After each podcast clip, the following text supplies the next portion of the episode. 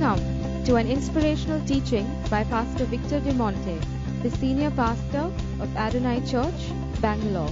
We hope you enjoy this teaching. How many of you remember 31st night service message? You do? You know, somehow that word has impacted my life. Living out of the fullness of God. The dream that God gave me for that 31st night was how we can receive from the fullness of God. One blessing after the other, one gift upon another, favor upon favor. And uh, I've seen the blessing of God in an amazing way. And I trust that if you have not heard that message, please go back and uh, read it. It's on our website. You can download it. It's all free. We move from asking to receiving.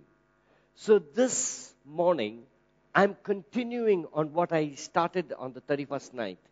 A sequence to that message is now praying out of the fullness of God. 31st night, we looked at receiving out of the fullness of God.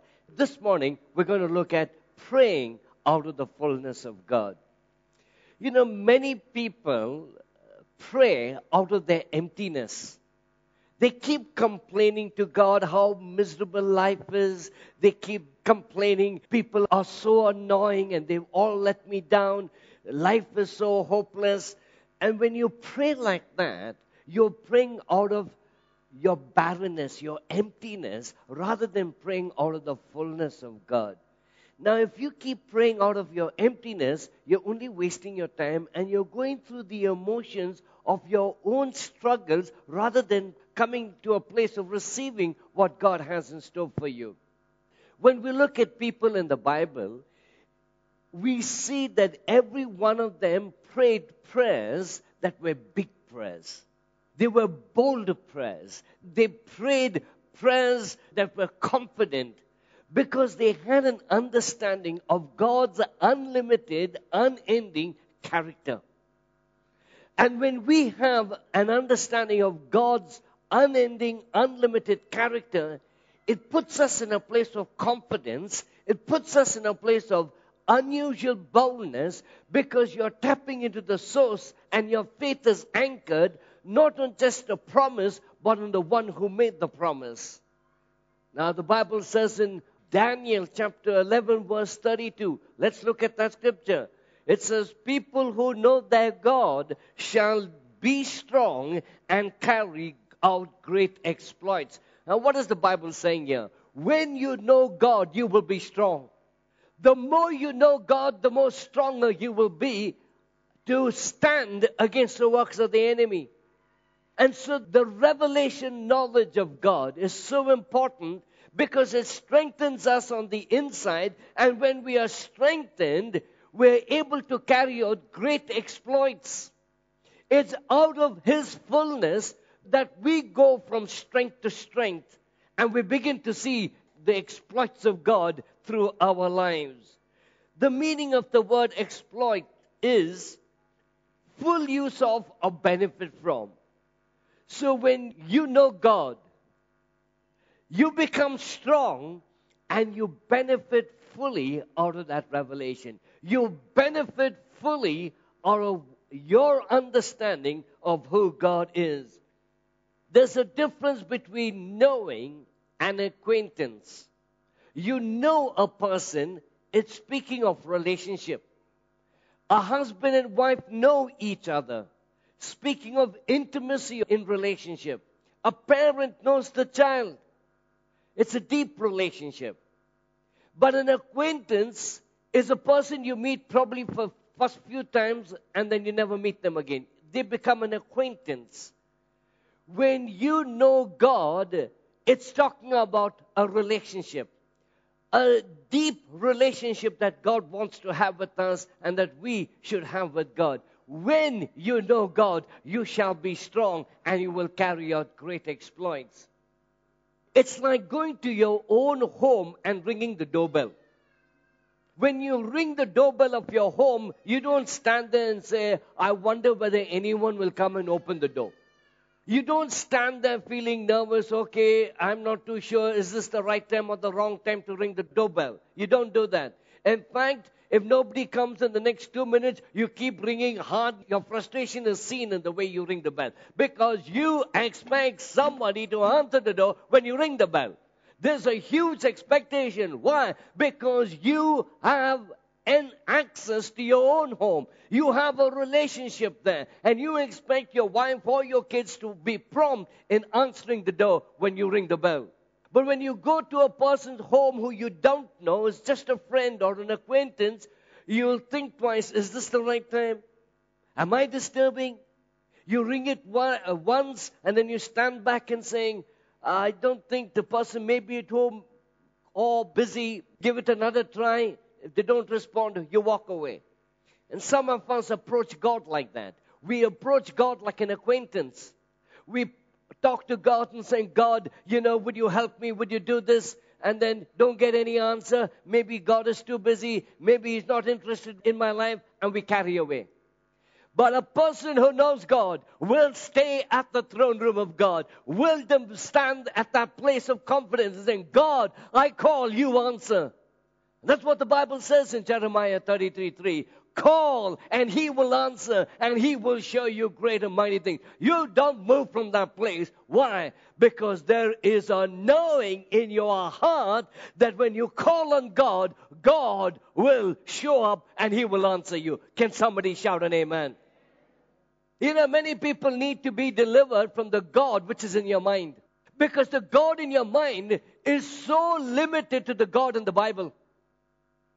And people have a view of God in their mind, and that view of God determines how much they pray or what they pray. Because it's a limited view. It's your view about God. And that view about God must be dealt with. Our view of God must come from the Bible. We must see God for who He is and not for what we think He is.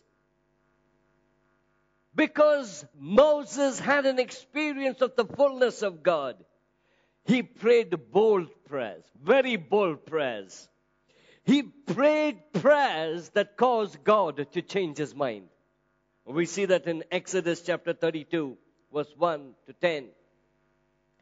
You see, Moses went up on the Mount Sinai, 40 days, 40 nights. He was having a communication time with God. He was in relationship with God. God was speaking to him.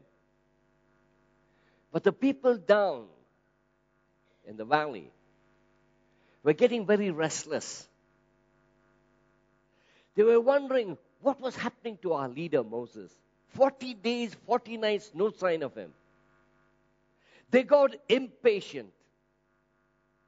And so they decided to go to Aaron and say to him, Come, Make us gods that shall go before us. Their impatience, they don't have a leader. Suddenly there's no connection with the God who they served and called upon. So they go to Aaron and says, You make us some gods. For as this man, the man who brought us up out of the land of Egypt, we don't know what has become of him. It doesn't take very long for your congregation to ditch you. 40 days, 40 nights, enough. Bye bye, gone. 40 days, 40 nights, the miracles they experience, the intervention of God that they experience, all forgotten, they go to Aaron, make us a God. When we do not understand who the real God is, we tend to make gods for ourselves. That's what's happening in the world today. When we don't get in connection with God of the universe, we can make people our gods. We can make money our gods. We can make a career as gods. Because we are so used to making gods for ourselves. It started in that time, the people of Israel. So Aaron said to them, Bring all the gold earrings which are on the ears of your wives, your sons, and your daughters, and bring them to me. And Aaron made a golden calf out of it. Here's the beginning of the calf coming on the scene. Now it's become the holy calf. Started right there in the camp of the Israelites. A golden calf. They said, This is your God, O Israel, that brought you out of the land of Egypt. What a shame. That calf which they made of their own hands, saying, You are God who brought us out of Egypt. So when Aaron saw it, he built an altar before it. He added to their problems. And Aaron made a proclamation and said, Tomorrow is, the, is a feast to the Lord. Which Lord? Not the God of the universe, not the God who Moses knew, but this little bit of a calf they made. They rose early on the next day, offered burnt offerings and brought peace offerings, and the people sat down to eat and drink, and they arose to play Verse 7 And the Lord said to Moses, Go, get down. For your people whom you brought out of the land of Egypt have corrupted themselves. And so God is watching what's happening with the people of Israel. They have turned away so quickly from what I commanded them and have made for themselves a molded calf and worshipped it and sacrificed to it and said, This is your God, O Israel, that brought you out of the land of Egypt. And the Lord said to Moses, I have seen this people, and indeed it is a stiff necked people. You know what stiff necked is? If someone is talking to you on your left hand side, you can't turn your head. You have to turn your whole body and then turn back again. Stiff necked. And God looked at the people of Israel as very stiff necked, not flexible, not able to comprehend the things of God, stiff necked people. Verse 10 Now therefore, let me alone, that my wrath may burn hot against them, and I will consume them, and I will make of you a great nation. What a big bargain with Moses. God is saying to Moses, Look, leave me alone, Moses. Let me, allow me to destroy and consume this whole people. Destroy them and vanish. Let them be out of this universe. And I will make for you a whole new generation. Now, with God, that's possible. I'll make a whole new generation. Moses could have said, Wait a minute. Wow, these guys were real pain in the neck. For all the trouble and all the grumbling and all the accusations they gave me, well, pretty good idea, God. Why didn't you do it? Was Moses taken up by the challenge that God gave him? Let's see what it says in verse 11. Then Moses pleaded with the Lord. It's Moses' turn. He pleads, he talks to God and said, Lord, why does your wrath burn hot against your people, whom you have brought out of the land of Egypt with great power and a mighty hand? Can you imagine Moses, a mere man, talking to Almighty God and saying, God, why are you so angry against your people? Verse 12 Why should the Egyptians speak and say, He brought them out to harm them, to kill them in the mountains, and to consume them from the face of the earth? And look at the audacity, look at the boldness and the confidence that Moses has. Moses tells God, Turn from your fierce anger. Moses talking to God and saying, God, it's time you turn from your fierce anger, relent, repent, change your mind from this harm to your people. They that know God shall carry out great exploits. Knowing God is about a relationship and you can see the relationship that God and Moses is having. In fact, prayer is a relationship. Can you say that after me? Prayer is a relationship. See, prayer is not an activity. Prayer is not doing some religious stuff. I know how religious we can be. We can be so religious that it kills us more than anyone else. Prayer is not about religion. Prayer is a relationship. And there's a relationship happening between Moses and God. And Moses is saying, God, change your mind. You've got to change your mind. Moses goes one step further, verse 13. Remember Abraham, Isaac, and Israel, your servants to whom you swore by your own self and said to them, I will multiply your descendants as the stars of the heaven and all this land that I've spoken of I will give to your descendants, and they shall inherit it forever.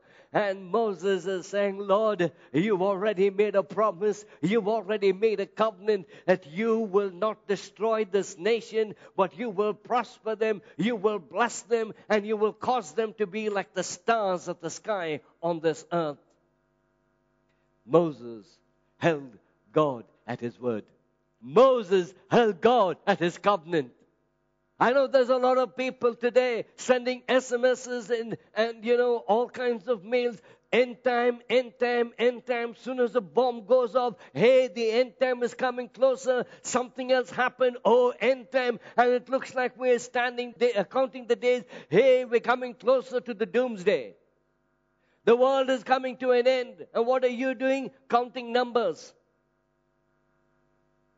And some of us are wishing Jesus will come back. The only time I wish Jesus would come back was during my exam time.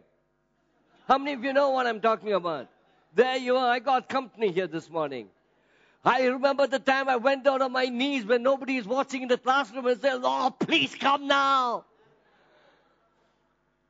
But when you understand the heart of God and you see a lost world, a broken world, a world that is perishing, you will stay with God and say, God, you will not cause this world to perish. And I pray, Lord, that you will remember the covenant of Abraham. You will remember the covenant of Isaac. You will remember the covenant of your son Jesus. And God, would you bring salvation? Would you increase your descendants as the stars of the sky in our day and in our time? Can somebody shout an amen? And this is the hour that the church must wake up and cry out to God and saying, Oh God, in this time of desperate wickedness, we want to see the intervention of God. We want to see an invasion of God in our society, in our families, and in this nation. Is somebody with me this morning? Don't worry, you will get to heaven. But please make sure you're taking an army of people with you. I suggest that the amount of research that you do when the Lord will come, will it be in December or this year or next year? Spend time in saying, Oh God, remember your covenant, Lord. We want to see people saved. We want to see your kingdom come. Bible says in verse 14, and the Lord relented from the harm which he said he will do to his people do you know what that means? God repented. God says, No, no, yes, I'm wrong. And he didn't bring destruction to the people of Israel. One man. One simple man who knew God changed the history of his nation. When a man rises knowing God, you can change a nation. You can bring change in this world. All it takes is that one individual who would say, I know God. I know God. And every time God used people, it came out of their understanding of the fullness of God. Why did Jonah run away from Nineveh? Why did Jonah not want to bring repentance to Nineveh? Because Jonah knew that if he goes to Nineveh and tells the people there, hey, you're a wicked people, God is about to judge you, God is about to destroy you, and if the people repented, he knew that God's love prevailed. God is a God of long suffering and patience, and that God will not bring the judgment upon them, and salvation will come to the city. He knew it. And so he says, No, I'm not going. I'm not going. You know, the only good time not to pray is when you fear God will answer when you do. I'm not going to pray for you. Why? Because God will answer. And that's exactly what Jonah did. And when the people repented, he was so angry. He says, God, I knew. I knew you're a long suffering God. I knew you were a forgiving God. I knew you were a compassionate God. I knew you will save them. That became his problem. We would have put headlines, revival, Nineveh. I preached, revival came. That's why God chose Jonah. God will choose people who know their God. When you know God, you shall be strong and you will carry out great exploits. 2 Peter chapter 3 verse 9 says, The Lord is not slack concerning his promise, as some count slackness, but is long suffering towards us, not willing that any should perish, but that all shall come to repentance. That's the heart of God. And if his second coming is delayed, it's delayed because he's long suffering. Because there's a cry in the heart of God that none will perish in this world. And we must capture that heart. There are two realities in which we live in. We live in two worlds. One is the seen world and the other is the unseen world. It's the physical world as the versus the spiritual world. Colossians 1:16 says, "For by him all things have been created, in heaven and on earth, visible and invisible." The invisible world is the spiritual realm. The visible world is the world that we see. Many people don't like to acknowledge the spiritual world because it holds you accountable. When you acknowledge the spiritual world, you got a responsibility. How you handle the spiritual world. Some people are too frightened to even think that there is a spiritual world. And so they shy away from acknowledging anything that is spiritual. But just because you deny it doesn't mean to say it does not exist. The philosophy of this world has taught us that what we don't see does not exist. And so we live only in one reality. And the one reality we live our lives is in the physical world, which only teaches us what you see and what you feel and what you touch is what you got to believe. That's what a physical world is about. And many people are living their lives based on their physical senses. But we need to realize that the spiritual world is far more powerful than this physical world. The spiritual world is as real as this physical world. And if we could only see and understand spiritual things, it will alter so much of our life and the way we live it. Why do you think people will go to any extent to get a promotion? to get a healing or to get married. They will go from one religious place to another religious place. They will consult palm readers. They will consult those who can read astrology, horoscopes. They will go into all kinds of supernatural things in order to find help and assistance that will give them a breakthrough in their physical world. Am I talking to you this morning? That's the reality that we're dealing with every day because people have been messed up so much in the spiritual world of darkness. And they will go to any extent to see that breakthrough. They will sacrifice animals. They will sacrifice their gold and their money just for a divine intervention. Why do they do it? They do it because they know there is a spiritual world. And when the spiritual world influences their physical world, something will change. They know it. And that's why the people in the world are more wiser than the people in the church because they know what the realities of the spiritual world is more than the people in the church. We take it for granted. And we've seen lives ruined, literally ruined, because they've dabbled in all of these things.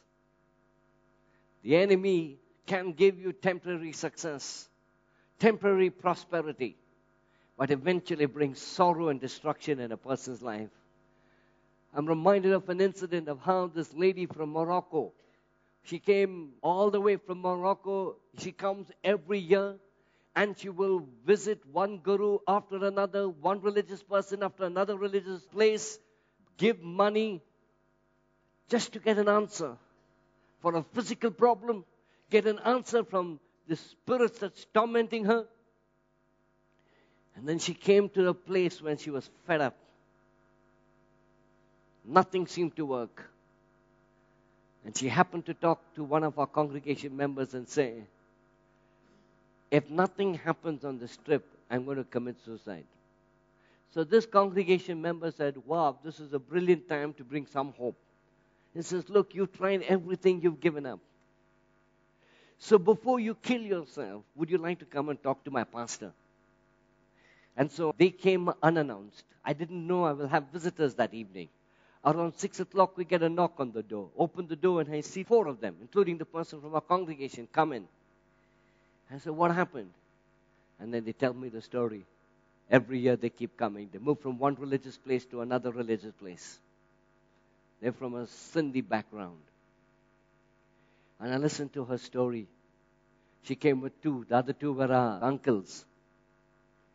And when I understood that she had gone through this whole procedure of giving money, consulting different kind of people in order for her to get a breakthrough, I literally did this. I got to the edge of my seat. I wanted to make a statement. I said, Look at me. I said, I guarantee you 100% a miracle. All I need you to do for the remaining time you're here for the next two months, I want you every Sunday in church and every prayer meeting you're going to attend. I want to meet you during the week. So they had a small discussion among themselves. They gathered together. They spoke to one another. And this was their conclusion. Very wise conclusion. They said, wherever we went, nobody gave us a 100% guarantee. He's giving us 100% guarantee. He says, okay, we'll take it. I said, okay, next week, Wednesday, come and meet me. She calls up on Wednesday morning and she said, When I was about to dress up and come, I saw this demon come in front of me and say, If you go meet him, I will kill you.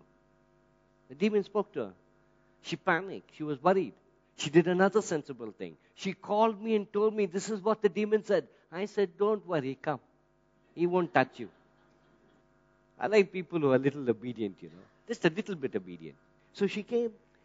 That was an evening I will never forget. Uh, two uncles were there in our home.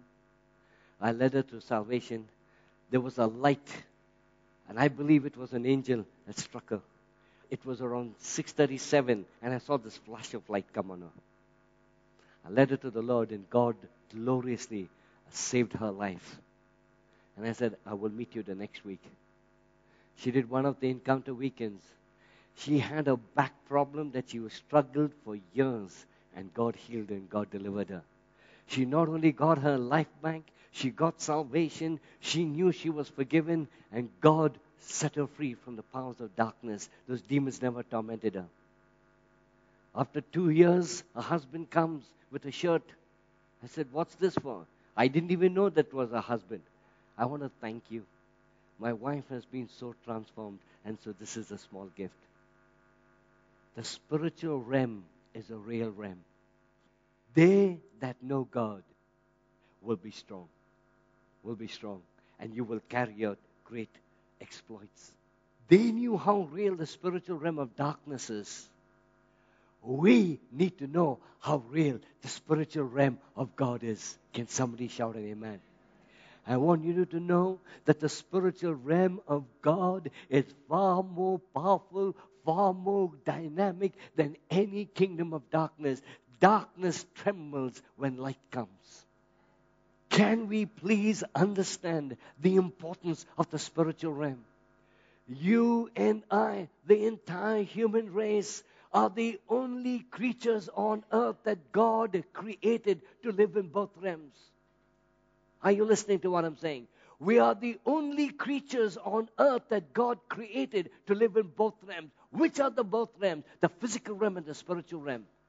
And once we know the secret of living in the physical realm as well as in the spiritual realm, we have an advantage over the enemy.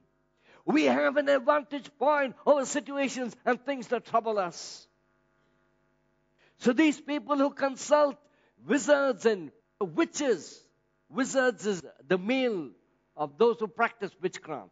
Witches are the female who practice witchcraft. So don't get confused. They're called sometimes mediums or spiritists.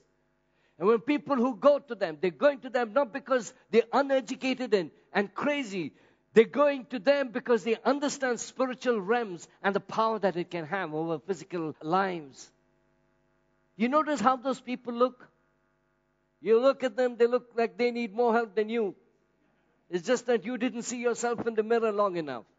You were so confused of life, you forgot how you looked, and you looked at them, and you see them all in corners and sitting around. I went to a mall in Dehradun, just having coffee there. And this guy who was an astrologer had his table, and all these young girls going to him, showing their hand, and he's looking at their face, looking at their hand, and he's predicting. And I looked at both of them, and I said, Hey, you have more hope than what this guy has. Very few men went to him. I thought men, you know, they don't bother. Women are the ones looking for answers and looking for this and looking for future. And so all these young girls going there. And he was having a good look at their hands. and I was the quiet observer there. You know, they're not very well dressed. They're not even highly educated. They don't even look very pleasing. But yet, heads of companies, politicians, people in high places go to them. Why? You know why? Because they recognize the spiritual power that can change and alter their lives. When we, the church, will realize that there is a spiritual power that can alter your life for the good, alter your circumstances for the better. The day we know it is the day we will link in. It's a spiritual realm, not in a religious way, but in a relational way. Learn to align ourselves with God. These two realms, the realm of God and the realm of darkness, the unseen realms. Just because you don't see it, it doesn't mean it doesn't exist. You don't see the wind, but it exists. You don't see electricity, but it still exists. Let's look at what happened in the book of Exodus. We see the, the nation of Israel, the people of Israel.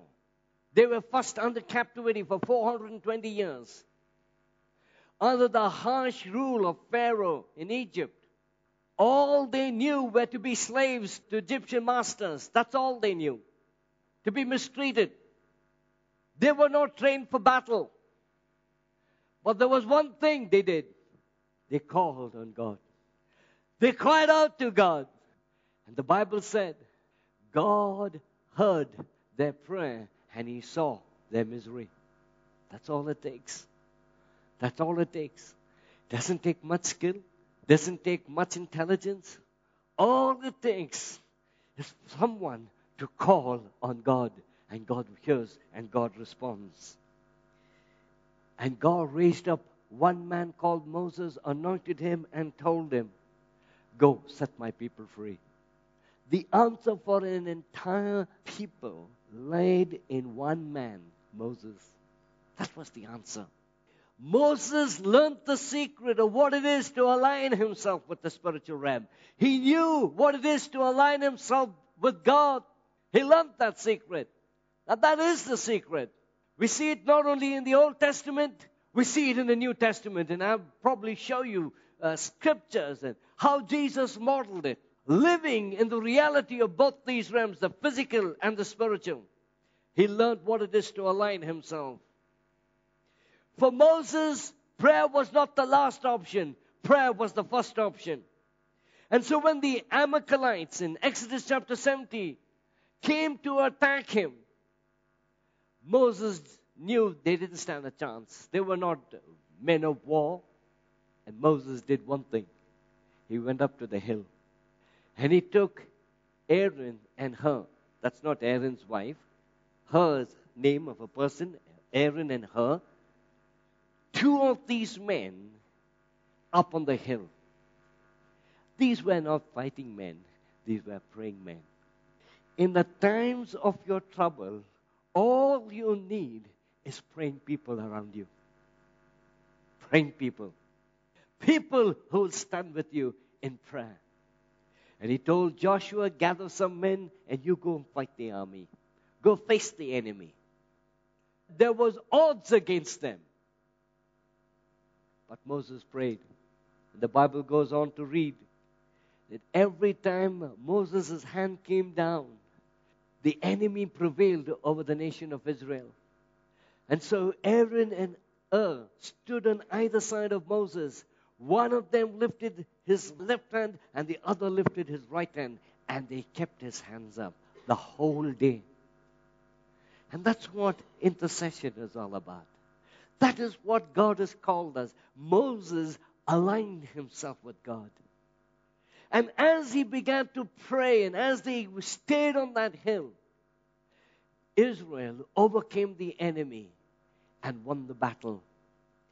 Everything that happened in that day, which caused the Israelites to win, happened not because they fought, but because these three men prayed.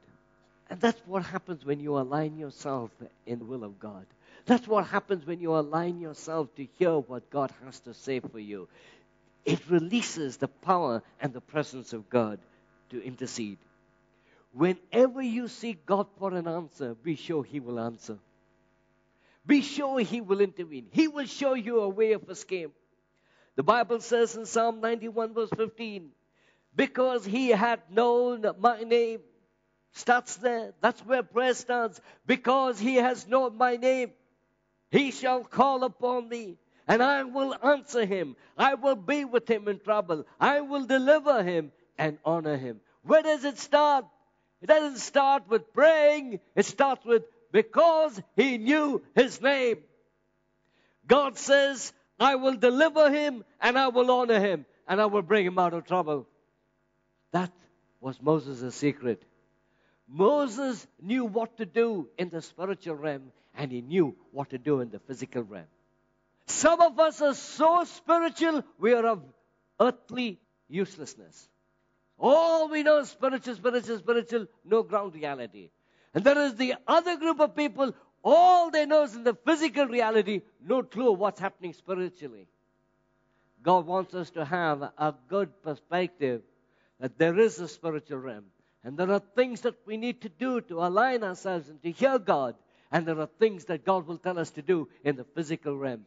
A combination of that is dynamic. A combination of living in both these worlds, the physical and the spiritual, is beyond any person's comprehension of what God can do through one man. The armies of this world could not prevail before these three praying men because with God you become a majority. If you want things to go well in the physical realm, then we need to engage in the spiritual realm. If you want to see victory in the physical realm, we must have victory in the spiritual realm. I don't know what you're going through this morning, but there is one thing I know. If you're up against a storm, the Bible says that God's Spirit, will raise up a standard against the enemy. And so we can be confident that no matter what the battle is, no matter how fierce the enemy may come charging at you, throwing things in your face. There is a God who you know and you can go to, and He says He will raise up a standard by His Spirit against the enemy. The Bible says that in Isaiah chapter 59, verse 19. The unseen world is more important than the world we see. The world we see will eventually disappear. That's why Jesus says, Heaven and earth will pass away, but my word will not pass away. The world that we see is temporary. And that's why the Bible says the things which are unseen are more eternal than the things which are seen. We spend so much of time on what we put on and how we dress and how we present ourselves to people. We're so preoccupied with the world that's around us that we have very little time to spend in spiritual things. Spend in worship, spend in aligning ourselves with God. That has been our biggest weakness because we've not understood the influence the spiritual world can have upon our lives. Bill Hybels said, You will always find time for the things you value. You value your job, you will find time for it. You value relationships, you will find time for it. You value your spiritual life, you will find time for it. And it's true. Whatever we value, we will always find the time and the energy for. People don't succeed because they have good education or not because they speak good English. There are people who speak better English than you. There are people who are highly educated than you. But they succeed because they have only things that are in physical world. But when people have an element of God, there is success. There is a spiritual blessing that makes you succeed. The Bible says in Proverbs chapter 10, verse 22, the blessing of the Lord makes one rich. Now, how we look at that? The blessing of the Lord makes one rich. rich is not having cars, is not having house, not having property. That's not what the blessing of the Lord is. The blessing of the Lord is a spiritual element that enables you to have and to be all that God wants you to be. That's a blessing. I'm going to repeat that again. A blessing is a spiritual element that enables you to have and to be all that God wants you to be. And that spiritual element is the presence of God. The Bible says that Joseph was a prosperous man because God was with him. Spiritual element that brings riches, that brings prosperity, that brings the blessing of God into a person's life. And the Bible goes on to say in Proverbs, He will add no sorrow to it. He will stop the enemy from robbing the blessing. He will stop harm coming to you. The Lord is what makes you rich, and He will add no sorrow to it. So opposite to the enemy. The enemy will make you rich, but it comes with a lot of sorrow and a lot of pain. When we align ourselves with God, your family will be blessed, your work will be blessed, your nation will be blessed. Why was Jesus' life and ministry so effective and so powerful? Three years, three and a half years, so much was accomplished. Here's the secret He learned to live in both realms the physical realm and the spiritual realm. Isn't that true? Jesus modeled what life should be for every human being. He came as a human being and modeled the way God wanted us to live life. He is our model. He demonstrated what it is to live in both these realms. I want to say this. Every single one who did great exploits in the Bible were ones who learned the secret of living and dwelling in both the realms, the physical realm as well as the spiritual realm. And the minute we tap into that secret, and we learn to live life well in the physical realm as well as in the spiritual realm, we will unlock the power and the presence of God into our lives and situations in a way that you never thought of. This is what Jesus said in John chapter 5, verse 19. Familiar passage of scripture. Jesus said this Most assuredly, most truly, I say to you, the Son can do nothing of himself. What is Jesus saying? Look, as a mere physical man, I can do nothing. Isn't that true? I would be a fool to think what I do, I do as a physical person. Impossible. Highly impossible. And Jesus said, the Son cannot do anything by himself. The contrast is, we'll say, I can do a lot of things by myself. Lord, thank you, I don't need your help. That's the difference between Jesus and this generation. And then Jesus goes on to say, But what he sees the Father do, for whatever the Father, God, does, the Son also does in like manner. So, what did Jesus do? Everything he saw in the spiritual realm, he brought it into existence in the physical realm. What is our Christian life all about? What you see in the spiritual realm, bring it into existence in the physical realm. That's what our Christian life is. He not only modeled it, he taught us how we could live in both realms.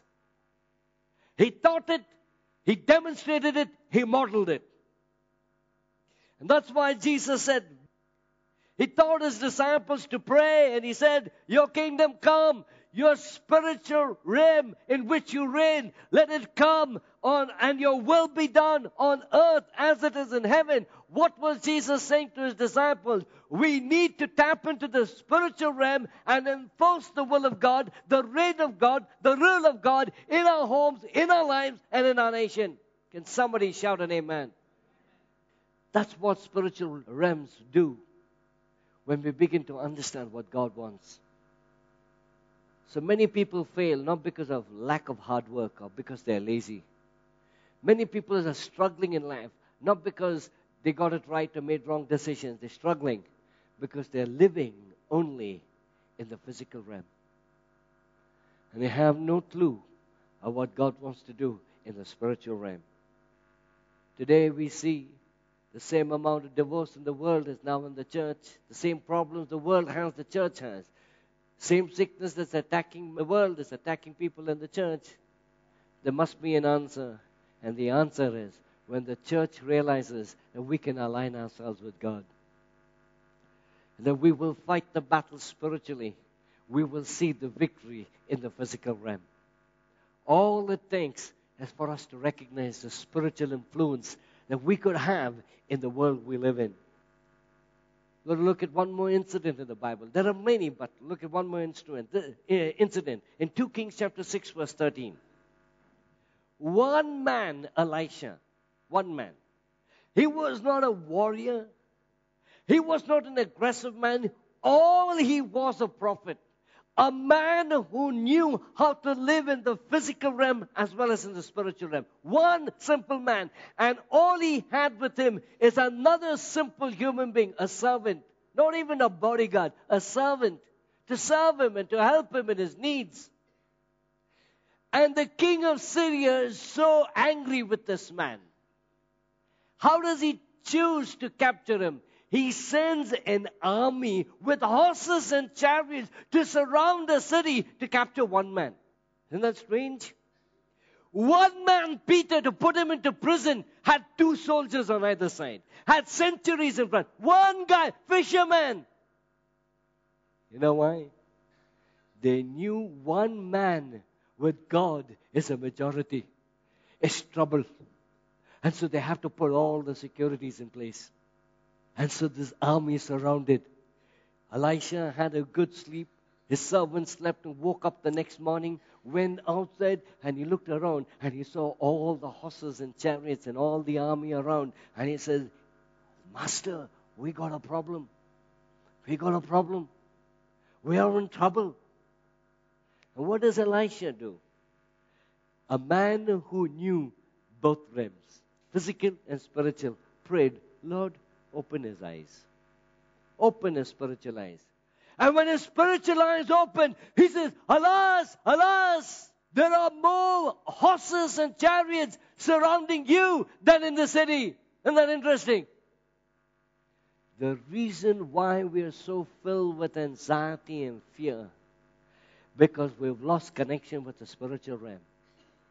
Do you know why people are running from pillar to post, trying Satanism, trying every possible means that the world is coming up? Because we were ordained to be spiritual beings with a spiritual connection. When man lost his spiritual connection, he's searching for that connection again.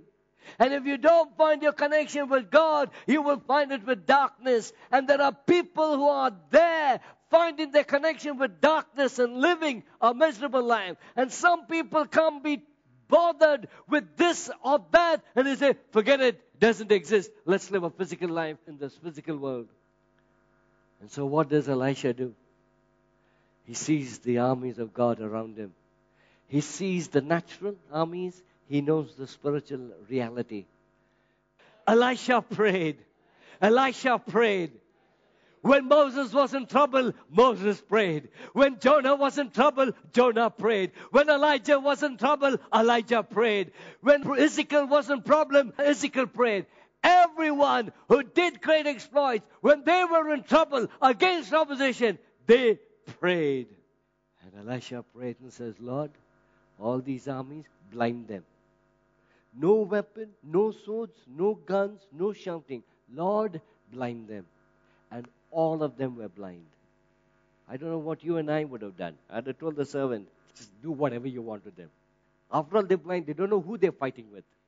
You could have had some fun with them. Shout here, and when they go there, shout here, and make them dance around. When they were blind, he led them back into Syria. He says, You got the wrong place. Come, I'll take you.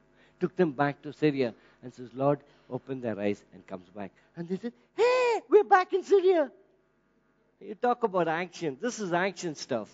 When you live and pray out of the fullness of God, you will do great exploits for God. May God raise up men and women in this church who know their God. And I'm not talking about a little quiet time here and a little quiet time there, or attending a few meetings. I'm talking when we get to know God, we shall be strong and we will carry out great exploits. And all that God needs is one man one woman. But today, he's got an army, he's got his church, he's got his bride. And it's high time we as a church rise up from our place of complacency, look at the spiritual realm, engage with God, align ourselves with God, and bring forth the kingdom of God in a way that the world has never seen. I want to close with one testimony of how this girl wrote just uh, the other day. And this is what this girl says. It was a pleasure meeting everyone at the 90 School of Healing and Deliverance. What I have experienced and received from God during the 90 school is something I've not been able to grasp even now. I left as a precious child of God. The testimony I wrote on the last day turned out to be incomplete as God decided to work on me even on the last day. So I just wanted to share with the team my experience. For some strange reason, I was feeling very incomplete on the last day. But during the breaking of bread, everyone was worshiping. And then Pastor Victor mentioned that God was healing somebody who has a stomach problem. Raise your hand. I thought I had been healed of my stomach problems, so I didn't bother to raise my hands. But as soon as the pastor said that, I felt such a turning in my stomach. But I thought it was just a feeling. But the turning got so intense, intense that I knew something was happening. And before I knew it, I fell to the ground. It was such an amazing experience. I knew right then that I was being healed and Jesus was with me. For years now, I have been suffering from stomach and digestive problems. Been to the doctor various times and was told to avoid a lot of food like dairy food, wheat, beans, uh, maida, no oily food, etc. and etc. That the doctor just gave up and said, You got a sensitive stomach. So basically, I had to be very careful about what I ate and how much I ate. Every time I travel, I always had problems with food. But during the nine day school, I had no major problems. And on the last day, God just blew my mind by choosing to heal me. What an amazing gift. I can also now enjoy food without being scared of what's going to happen next. I'm so thrilled with the fact that God chose to touch me. And that is what I hold on to for the rest of my life. I'm so humbled by His love. I've been so blessed by this 90 school. Thank you, thank and the entire team. Why am I reading this testimony? You align yourself with God. All I saw was like a hand getting into somebody's stomach and pulling it out. Pulling something out. And I just said it. I see God. And there was another lady. She also collapsed. I didn't see her collapse on the ground. I saw another lady collapse on the ground. Just the time of breaking of bread. And she came back after the meeting, sat with me, and says, Look, I want to take a photo with you. I don't know for what that meant, but she took a photo. And she says, God healed me. My stomach is so set free. I'm so delivered. I had this problem for so long. And God has set me free at that moment. That's why I'm saying with great confidence and assurance the problems that we face in this physical world, you will not find solutions only in the physical world. We need to align ourselves with God, align ourselves with the spiritual realm. And when we get God's perspective, and when we get tap into that unlimited resource of God's character, it will unlock something of God's blessings upon your life that where you will be a blessing to others. Are you blessed?